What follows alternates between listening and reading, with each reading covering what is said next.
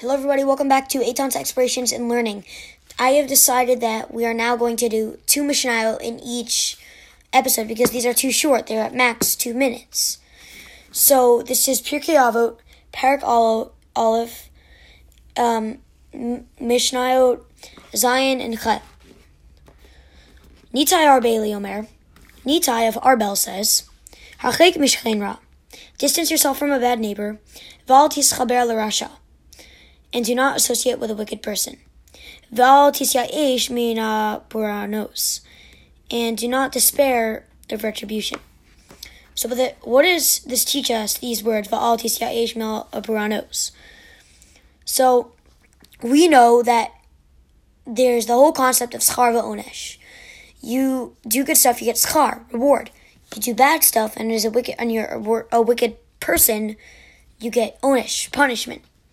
So we have to be patient and realize that eventually the day of judgment will come, and the people who get who get schar will go to Olam Haba, and the people who get Onish will go to Gehenna.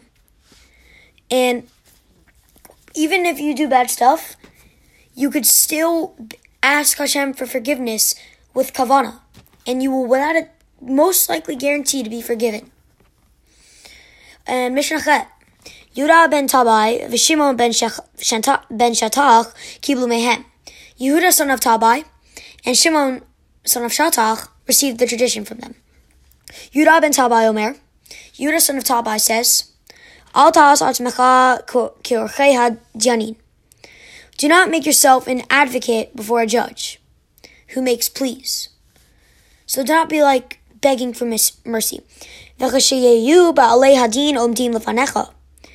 when the people who are being sued are standing before you. Veinecha kirshaim. Let them be in your eyes guilty. But what does this word kirshaim teach us as guilty? So, but this does not mean that the judge assumes them to be guilty, because that's a terrible thing to do, just to assume someone to be guilty.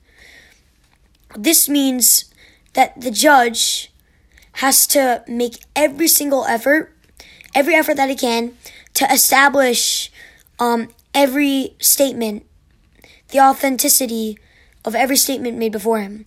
Only through rigorous probing will he ferret out the truth. He has to go through every single one. He has to think very hard to, to get the truth.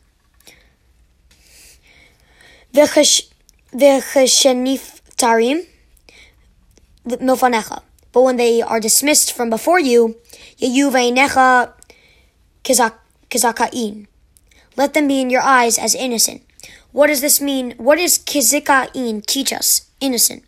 So once this verdict has been accepted, even the guilty, like even the guilty, um, the guilty litigant is to be regarded as having pleaded and sworn truthfully according to his own interpretation of the facts he should be viewed, when he does all this, he should be viewed as repented, forgiven. That's what Rav Yonah says. Kishikiblu alehem et hadin, provided they accept upon themselves the judgment. Thank you all for listening. That is all for today. Thank you so much. Have a great night. By the way, this episode was in honor of my grandfather's birthday.